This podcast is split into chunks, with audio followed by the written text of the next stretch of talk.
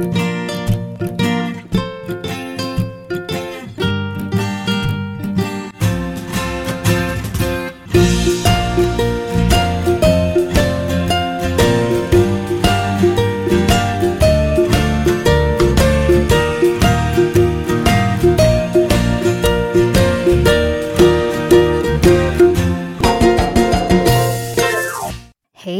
这么有缘，你竟然这么恰巧的听到这个节目。你先要出门上班，准备下班，还是在做其他的事情呢？不管想要去的目的地是哪里，请让凯莉的声音和你在一起。Hello，我是凯莉，Kelly。凯莉陪上下班是又 What's Up 在干嘛的短片通勤单元。我们尽力让你早上起床之后就有节目听。喜欢这个单元的话，请千万记得在你收听的平台上面订阅我们，或是帮我把这个节目分享给边听边想到的哪一个朋友，以及用五星评论支持我们继续创作。五颗星星一世情，山姆凯莉，感谢您。Hello，各位听众朋友，大家好啊！我们又见面了，跟凯莉声音一起开始一天，一定会是一个很特别的一天。哇，话说，哈 哈我上次呢在节目跟大家讲说，如果给我五星的话，我就会被督促。没想到我这么无意的、哈哈很不要脸的要求，竟然获得了听众朋友的五星。谢谢大家给我五星。在忙碌的生活中，只要看到五星，就会觉得身为一个创作者就会被激励，你知道吗？然后你就觉得，嗯，好好好，那我要来跟大家讲故事。我那天就在想说，哎，我还有什么故事还没有跟大家分享？我不知道大家可以听不听得到我现在这一堆纸的声音。有没有听到？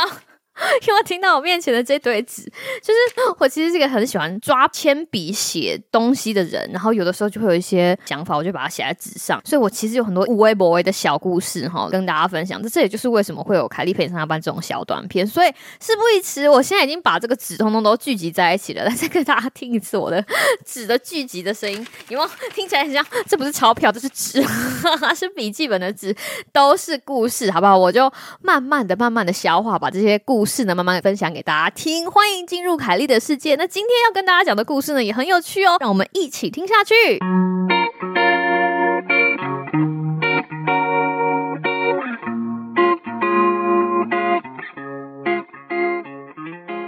我不知道台湾怎么样，最近我住的这个地方非常炎热，就是夏天，然后小孩在外面就是玩水啊，非常开心。夏天很炎热，吃什么东西最开心？吃冰。我那天呢，就是去超级市场看到有一个很特别的冰，哈，它的名字非常特别，叫做 vanilla。大家知道香草冰淇淋叫做 vanilla。还有香蕉就是 banana 这款冰淇淋呢，其实是把香蕉跟仙草冰淇淋放在一起，就是香蕉香草口味，但它取了一个很酷的名字叫做 vanilla。那我就买了，买回家试试看。就一次，老实说，我觉得它香蕉味有点太浓了，我还是比较喜欢香草。不过哈，不过我老公娃娃鱼他非常非常喜欢吃香蕉，所以那一罐。冰淇淋基本上就是他一个人独占。有一件非常有趣的事情，就是我们家的小狗叫阿波嘛，那阿波的英文名字其实叫 Bonnie，所以。他第一次听到我在跟我老公讲说：“哎，我今天买了 Bonilla 的时候，他以为我在叫他，你知道吗？就是是谁啊？是 Bonilla。所以娃娃鱼要拿冰淇淋出来吃的时候，我们就会喊 Bonilla，Bonilla，然后他就会屁股很开心的，就是摇过来，他就觉得说：哦，我们是在叫他的名字，就是 Bonilla，Bonilla，好，Bonnie 来啦，这样子。一边吃冰一边逗小狗，其实是一件可爱的事情。在很热很热的时候，来一口很冰的冰淇淋，嗯，不。觉得很棒吗？不腻啦！好，话说回来，今天要跟大家分享什么样子的故事呢？其实这个故事我已经写很久了哈，就是要讲说在 COVID 期间我练成的技能。不知道大家现在对于 COVID 的感觉是怎么样？现在在美国的情况就是很少很少很少人在戴口罩，但是这并不代表外面的确诊数已经降下来了。相反的，我常常听到有谁跟谁跟谁确诊，像我上次去吃饭，然后隔天他就跟你讲说。Kelly 跟你讲一下，我们那一桌的夫妻呀，大概只剩你们这一对还没有确诊，就像这种，或者是像我老公出去上班，他就跟我讲说，哎，我今天。公司又有几个人确诊，然后有几个人就是在跟我同一栋楼，或者跟我有近距离接触，就会觉得 COVID 离你很近。我相信在台湾的听众朋友也是这个样子。对，老实说了，有些人还是比较小心，会拉开社交距离，还是会紧紧的戴口罩。但是有些像我国外的朋友，他们就走一个就是啊狂野的路线。我觉得 That's OK。不过今天不是要讲这样子的故事，我只是稍微带到一下现在疫情的情况。我要讲的是说，之前大家都还在家上班，然后每天都还非常非常小心的那个时候，我到底培养了一个什么样子的技能？呢就。是我终于学会如何好好的画鼻影了。对我终于学会怎么样好好的画鼻影了，然后可以把我的鼻影就是画的漂漂亮亮，然后让人家觉得说哇，Kelly 的山根非常的突出。想象一下，我就是很标准的那种亚洲女生的脸，就是除非我哭的眼睛肿，你基本上看不到我的双眼皮。鼻子呢，就是扁扁的鼻子。我一刚开始知道鼻影这个东西，好像是在我以前上台演出的时候，有一个学姐就第一次帮我画了鼻影。表演结束回家，我打开门的时候，爸妈就看到我，他们就跟我讲说：“嘿，妹妹啊，你今天看起来好像不是我们生的。”这等下怎么会有爸妈讲这件事情不 anyway，反正他们第一次看到我画鼻影的时候，我永远不会忘记他们坐在沙发上的表情是那种惊为天人。爸妈就觉得哇。我女儿不一样了，然后后来我就发现说这件事情之于我的重要性，就是有了鼻影之后，整个山根都挺起来，精气神都起来了，照相的时候就很有精神。今天我们没有要以鼻影夜配，我只要告诉你说，我意识到这个重要性是这个样子。然后甚至后来我在毕业的时候，我有个朋友帮我照毕业照嘛，他在修照片的时候跟我讲说，Kelly，我今天在修照片的时候就觉得你有点不一样，你是不是？你是不是？你是不是画鼻影？就是这样。所以鼻影对我人生来说。非常重要。当学生或者上班族，你要出门的时候，根本没有时间在那里精雕细琢你的鼻影。就会拿一个刷子，然后随便画两条线，你就会觉得哦，好啊，看起来好像有阴影就 OK 了。不过因为 COVID 嘛，就在家里没事干，也不是说没事干，就是你少了很多通勤的时间，然后你就想说，哎，我好像应该要把什么东西做好。我那个时候就给自己一个小小的目标，就是希望我可以好好的学会怎么画鼻影。其实这中间很多眉眉角角哦，除了两条黑黑之外，还有很多不同的画法。比如说看你的眼距啊，或者是在鼻影旁边，你还可以再打亮，就会让它看起来更深，或者怎么。有一些有的没有的技巧画法是我觉得我增进的一件事情，但是还有另外一件，我觉得我学到的事情是我终于找到了一把我很顺手的鼻影刷。我以前还不太会化妆的时候，有的时候就是几把眼影刷画全脸，可是后来我才知道，原来这个刷具设计是有它的目的的。比如说有的尖尖的，长得像火苗一样，然后有的就是侧的很像三角，你就刷修容，它就是会让你事半功倍就对了。工欲善其事，必先利其器。这句话套在化妆刷上面，完完全全就是这个样子。然后我那天就看到一个网美还是 YouTube 在讲说，哦，我就是用这支化妆刷怎么样怎么样。我想说，哎。修蛋等等，这个形状的刷子我也有，然后我就哇哇哇，从我的美容刷里面抓出一把我从来没有开过的刷子，才知道说原来就是这把，这把就是鼻影刷。然后我想说，嗯，这把鼻影刷看起来没有什么不一样啊，它的形状就是有点斜斜的，然后它就是有一个角度，从眉毛就是可以画下来。然后我告诉你，这支已经跟了我很久，但是我一直没有打开用的刷子，竟然就是我人生中最好用的那把鼻影刷，有没有觉得很惊人？超惊人！然后我那天就用一。盘我非常习惯的鼻影粉，照着那个角度画，我也不知道是因为那个刷子跟我的眼窝的角度很契合，还是怎么样。嘣！那天我就觉得我真的震呆了，就是在鼻子的部分，我终于找到了我人生必备的鼻影刷，就是那一支，好不好？它现在就在那里，跟我像画，跟我像。当然了，我现在没有画鼻影的录音，但是我就是告诉你，我就找到那个鼻影刷了。然后我就觉得这件事情就是在我 COVID 宅在家期间一个小小的人生成就，因为这个鼻影刷就是让我的人生变美了，不噜不噜不噜不噜，美的冒泡。我从大学开始化妆，然后化了这么久，一直到我出社会，我的鼻子一直都没有画好，就是因为我没有办法找到一个好的鼻影刷跟一个适合的画鼻影的方法，然后一直跌跌撞撞到了现在。那个时候我就在问自己说，那是不是我要来找工作？哈 哈 我没有故意凹的很硬，就是脸变美了，然后自己看得很开心。那你就想说，那我的生活还有什么可以修修看，或者是可以变得更好的东西？那你这个时候就会把念头动到你的工作上面。然后那个时候呢，也刚刚好双子座没有在水逆，然后刚刚好我兴起了这个念头，我想要换换工作，看可不可以让我的人生旅途变得比较美。而且一方面也是因为，当你离开学校进入职场，做了好一些时光之后，你就开始。问自己说：“我的职涯到底应该要走到哪里去？哦，这件事情非常有趣，因为像我们在念书，你会知道说，哦，你走到某一个 come 之后呢，你就会有下一步，所以你永远都会有个目标，你就觉得好，我要写完论文，做完考试，然后我要毕业，我要离开，我要甩开我的教授，对不对？可是进入职场不是，就是每个人设的方向不一样，这件事情会不会让你感觉到内心小宇宙在燃烧？我觉得非常重要，所以我常常觉得我的职涯就是一直在找寻，会让我觉得我喜欢的东西。可是呢，就像像我之前讲的，你年纪越来越大之后，你肩膀上的担子越来越多，你的生活里面有非常非常多的东西，会让你对职涯的选择有所顾虑。好比说你的家庭状况，开车要开多久，回家之后你要花多久时间煮饭，甚至你要运动，然后你要怎么样可以照顾到你的小狗、家人、小孩，诸如此类，等等等。就是当你长大之后，职涯已经不单纯的是职涯。不过 anyway，反正就在 COVID 嘛，COVID 的期间，我就有了这样子的想法之后，我就试了。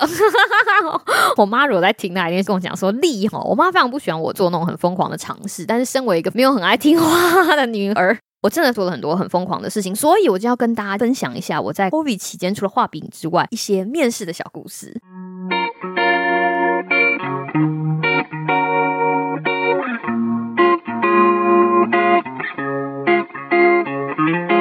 长话短说好了，反正呢，就是有一阵子在没有水逆的时候，我不知道为什么突然人气爆棚，我收到了很多猎人头的信，而且我告诉你，这些名字都是大公司哦，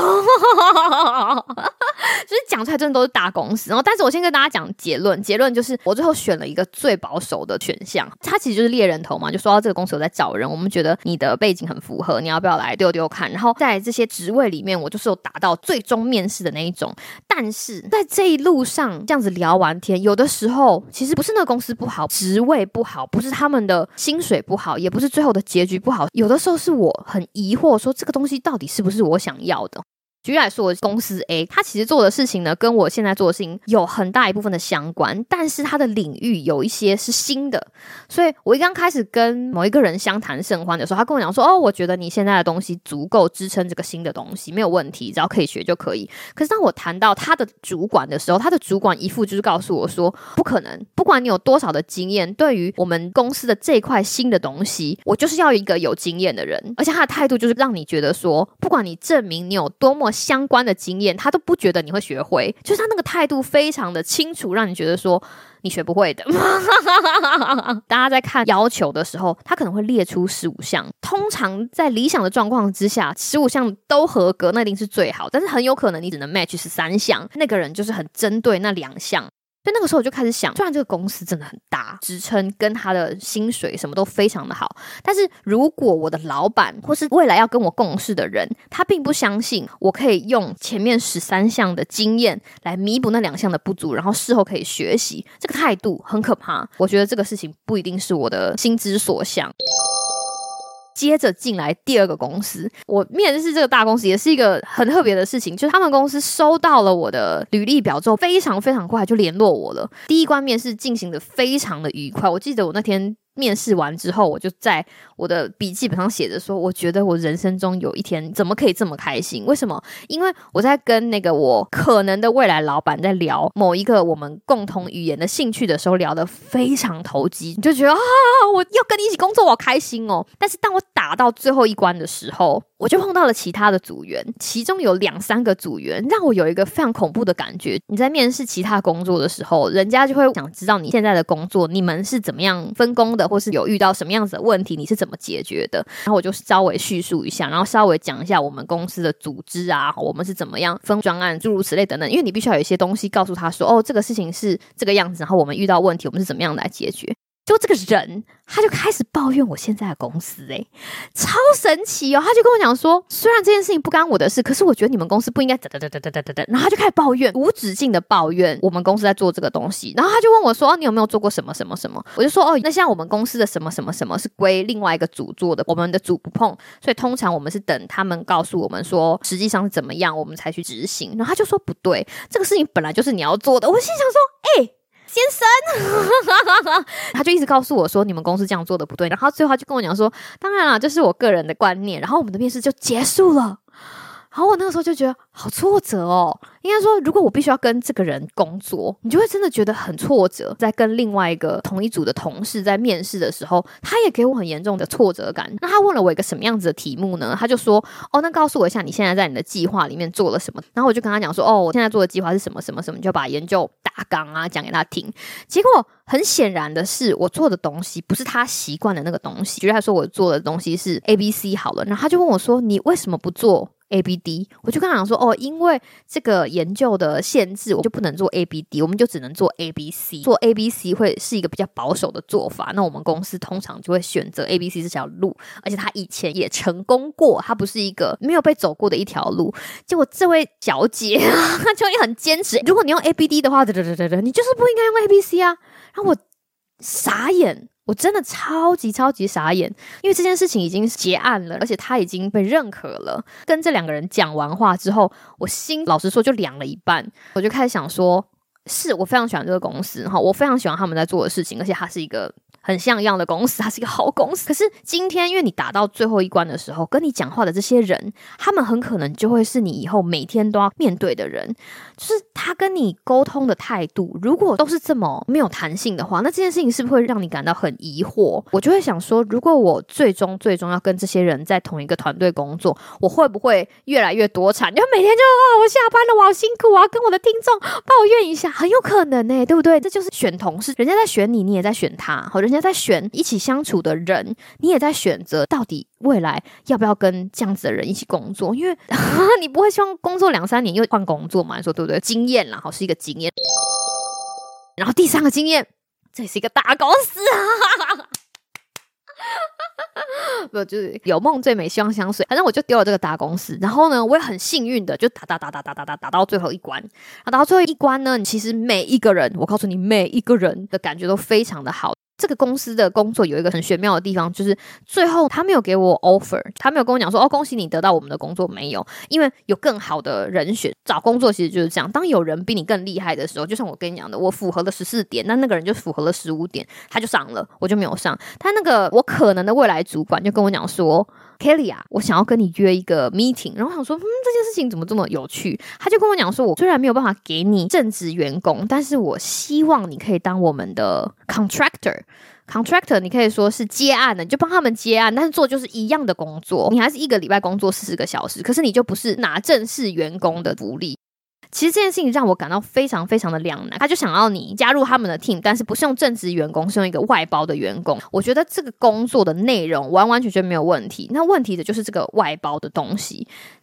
这就是我要跟大家讲的。在美国，福利这件事情非常重要。公司愿不愿意帮你负担保险？你的假期有多少？然后公司其他的福利啊，有没有要照顾你的家庭啊？诸如此类等等等，这些东西都在福利里面。它其实不是很单纯的，你想说哦，OK，钱。钱，你懂吗？而且像这样子的 contractor 跟这个公司配合的专属接案员，他的时间不长。譬如说，他可以保证现在的这个约签了之后是六个月，可是他不确定你是不是还可以再签六个月。这件事情其实就是要看他们公司到底还有没有钱跟这个约聘人员继续签，然后呢，再看看有没有机会转正。这件事情老板都没有办法保证。但是他喜欢你，但是他喜欢你，所以这个时候你就要把很多事情放在天平上想，跟你现在的工作或者是其他池子里面的工作开始比较。他想说，我现在的生活形态到底是什么？我到底有没有那个精气神？在六个月之后，如果这个公司再不想要跟我合作了，我到底还想不想重新准备这些东西？我就在 COVID 的这段期间，好像摸索出来，我在现阶段想要的是什么？哈，根据我自身的。状况就像那把鼻影刷一样。故事的最后呢，我其实选了一个最保守的选项，但是这是我的选择。它虽然不是那种响当当的大公司，但是它有潜力。我们只能这么说，你知道，所有的公司都有潜力，三年之内不会倒，这就是潜力了，好不好？我对潜力的定义比较松散。我只是想要跟大家讲，我们有的时候在追寻一个东西，就比如说你想要追寻脸上的美，或者是生活上的美，很多东西我们不知道什么东西最适合我们，很可能跟我一样，会很坚持用眼影刷，你就觉得我就是要用这一把高档的专柜小姐跟我讲的眼影刷，我才可以画出最漂亮、最漂亮的鼻影，因为所有的人都说要用这支。哔哔哔哔哔！我好像一刚开始也落入了这样子的窠臼，就是我只要进了大公司，当了某某某某某，我就可以走出阳光明媚的未来。可是我真的去试了之后，我真的跟可能的未来组员去聊天、去沟通之后，发现事情好像不是拱狼行为这样简单。然后回头看看我的其他选项，加减乘除之后，找到一个比较让自己觉得很舒服的情况，发现说一直没有注意到的，站在角落的那一支就是斜斜的鼻影刷，其实是我人生中在这个阶段最适和我的东西。或许我现在手上的那个钱少事少、离家近，但是有潜力的工作，才会是我未来三年到五年应该要立足的地方。那故事没啥，没有办法给大家什么正向的东西，这只是一个心路历程，想跟大家分享。我不知道大家是不是也在寻找，如果你也跟我一样，在同样的时间点思考一样的事情的话呢，希望我的故事可以给大家一点点小小的启示。那节目的最后呢，想送给大家，我那个时候在找工作，在做这些有的没有的事情的时候，遇到非常喜欢的一句话，想把这句话送给不管在什么时候的你，就是即使生命总以刻薄荒芜相欺，人。愿你能够被这个世界温柔以待，希望大家有个美好的今天跟明天。我是凯丽，我们下次再见喽，拜拜。